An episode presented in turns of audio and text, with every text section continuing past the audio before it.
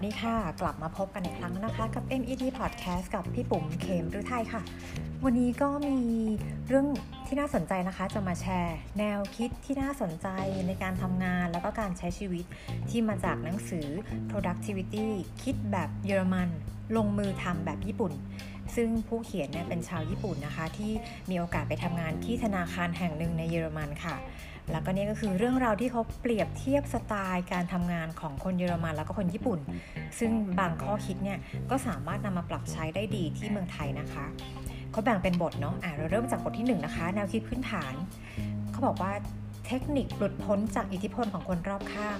คนญี่ปุ่นเนี่ยเชื่อว่าถ้าทำตัวเด่นจะเป็นภัย แต่คนเยอรมันเนี่ยเชื่อว่าไม่ทำตัวเด่นก็ไม่มีใครเห็นค่าคงจื้อเนี่ยเคยเล่าไว้ว่า สุภาพชนปลองดองแต่ไม่คล้อยตาม คนต่ำช้าคล้อยตามแต่ไม่ปลองดอง ก่อนทำตามคนอื่นเนี่ยให้ลองตั้งคำถามดูบ้าง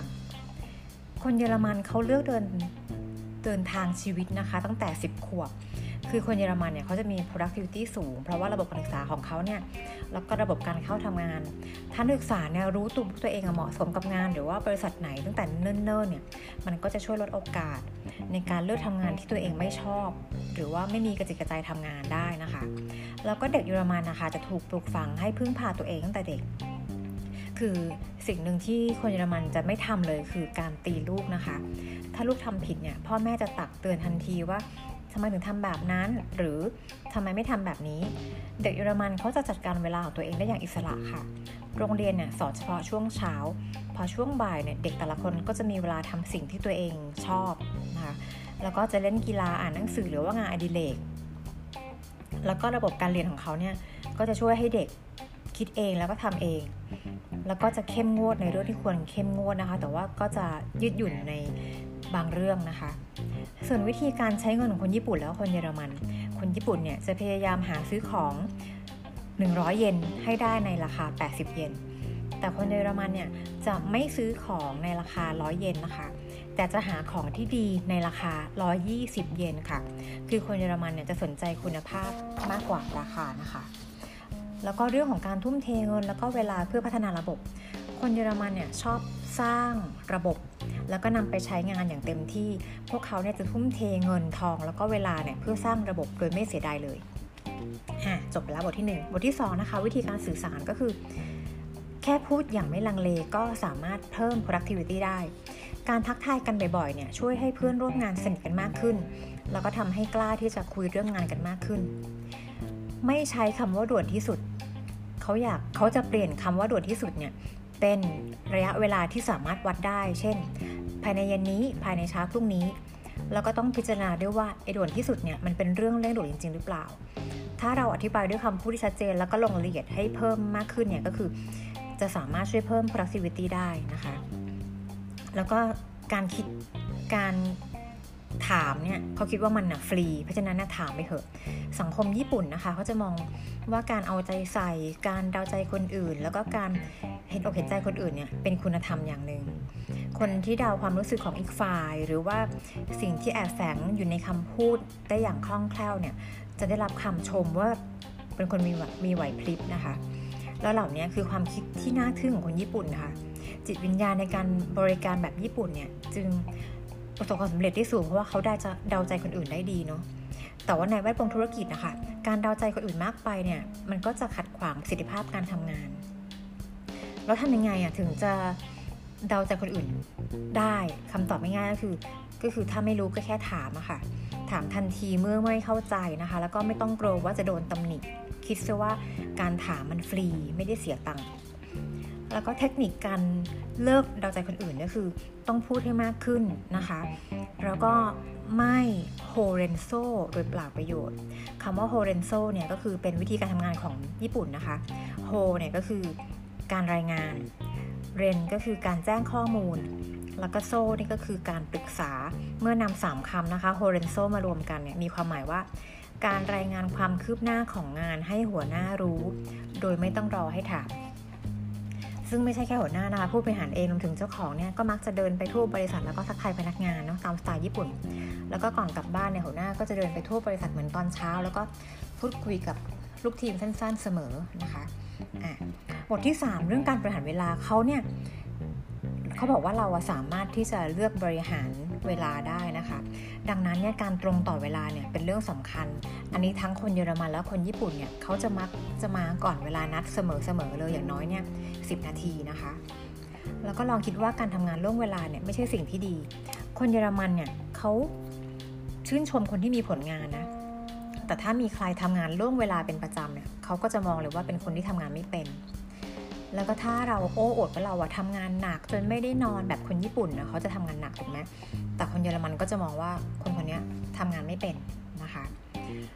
วิธีใช้เวลาพักผ่อนของคนเยอรมันนะเขาจะให้ความสำคัญกับปัจจุบันก็คือตอนนี้ แล้วก็สนุกอยู่กับปัจจุบัน แล้วก็จงทำงานที่ได้รับมอบหมายตอนนี้นะคะ อย่าผลัดวันประกันพรุ่งค่ะ แล้วก็เขาเนี่ยมักจะใช้เวลาแบบ เขาคิดว่าการทำงานแบบสงบสงบเนี่ยมันจะสามารถช่วยเพิ่ม productivity ได้ แล้วก็เมื่อถึงเวลาพักก็ต้องพักจริง ๆ นะคะ อย่างเวลาที่เขาลาพักร้อนอย่างเงี้ยค่ะเขาก็จะไม่เอางานไปทำนะคือพักร้อนพักร้อนจริง ๆ ไม่ไม่ทำงานในเวลาพักร้อนนะคะ แล้วก็วิธีการจัดลำดับความสำคัญของงานแบบคนเยอรมันเขาจะจัดลำดับความสำคัญของงานแบบยืดหยุ่นค่ะ ก็คือวิธีการทำงานของนักธุรกิจชั้นนำ คนเยอรมันเนี่ยจะมอบหมายงานกันแบบชัดเจน พวกเขาจะไม่รับงานอื่น นอกเหนือจากงานที่ตัวเองเนี่ยได้รับมอบหมายนะคะ แล้วก็ให้ความสำคัญกับงานที่ได้รับมอบหมายเนี่ยเป็นอันดับแรกก็คือจัด priority นั่นเองนะคะ แล้วก็เทคนิคที่เขาเนี่ยกำจัดเสียงรบกวนเพื่อ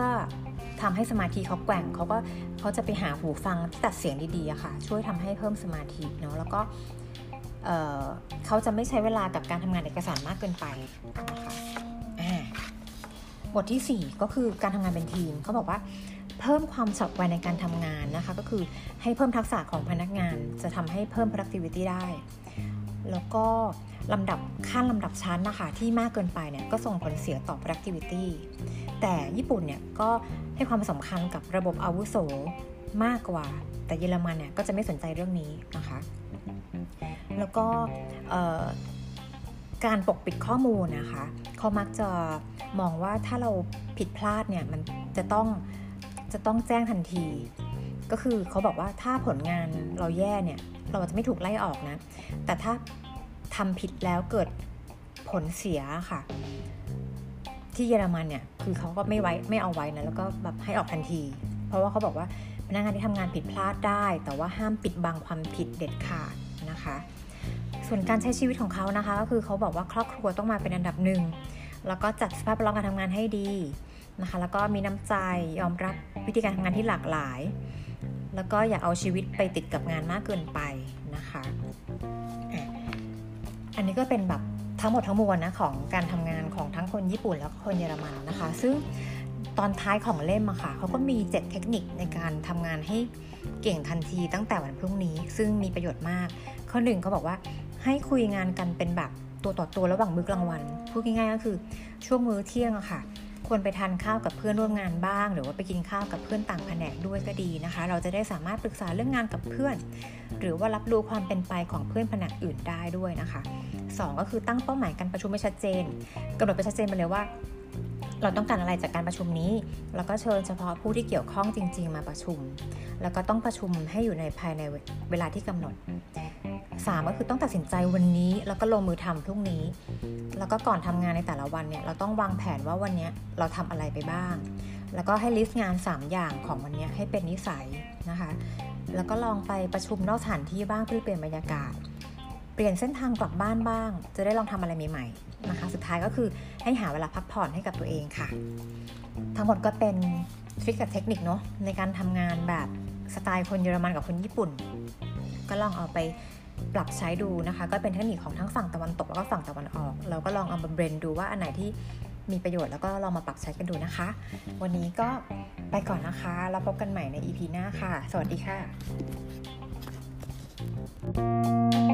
ะ